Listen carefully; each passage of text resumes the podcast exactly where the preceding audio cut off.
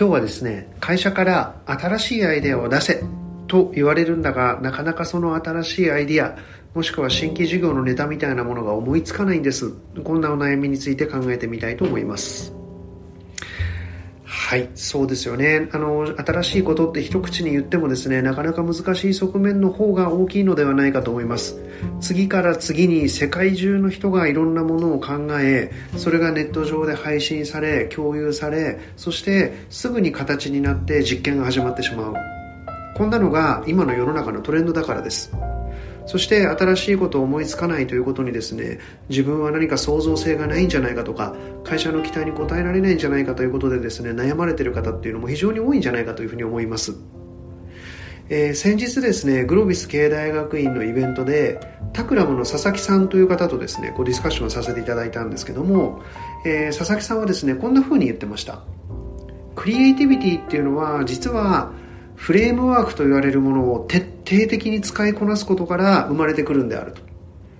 ご自身の脳がどうだとかですね、発想力がどうだというわけではなくて、もう世の中に存在しているフレームワークというものを徹底的に使うってそんな話なんですよね。えー、例えばですね、私も本当にその意見にはあの賛同するところが多かったんですけども、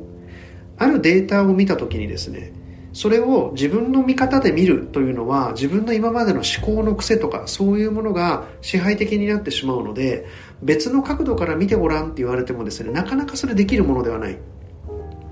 でもフレームワークと言われているものでですね切り方を強制的に変えてみると思わぬものと思わぬものがつながったりとかそのフレームワークという箱の中に入れてみることによって新しい塊に気がついたりするってことは結構あったりするわけです。ということは新しい結合の仕方を見つけることが新しいものの発見につながるんだということをですね理解するならばえフレームワークをたくさん知っていてそのフレームワークをどんどん使いこなしていく。一般的にはこういうフレームワークはこういう時に使うよねと言われているものをですね何かこう超越したようなところでそのフレームワークを使ってみる。そんなことができるとですね実は新しい発想とか新しいつながりっていうのは次から次から生み出すことっていうのができるかもしれません。で例えばですね一つおすすめの本を申し上げると101デザインメソッドっていう本なんかがあります。これはですね本当にそのアイデアを生み出すためのフレームワークみたいなものが一冊の本の中に101個こうまとまってる本なんですけどもこの方法論というものを頭の中に入れておくとですね本当にいろんなものが見えてきます。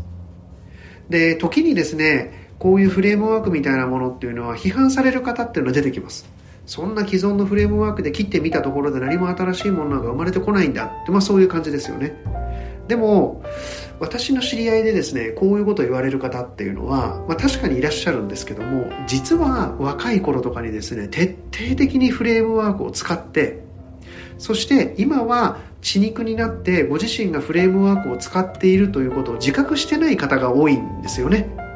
なのであのやはり優れた方っていうのは一番最初は手張りの手としてフレームワークを使ってみる。そして守破離の破であ守破離の破で、えー、それを破ってみる。そして最後は離れて自分のオリジナルに行ってみるみたいなことをやられてる方が多いのでえー、現状も守破離の離になってらっしゃる方はですね守の部分を少しやっぱり忘れてしまって既存のフレームワーク使うのなんてダメだよねって言うかもしれませんけどもこの Voicy 聞いてくださってる皆さんぜひですね、まあ、例えばさっき申し上げたような本を参考にしながらフレームワークをたくさん学んでみてそしてそれを使いこなしてみて新しいアイデアが生まれてくるかどうか、えー、そんな実験をしてみていただけたらなというふうに思っています。今日はこれで終わりにします。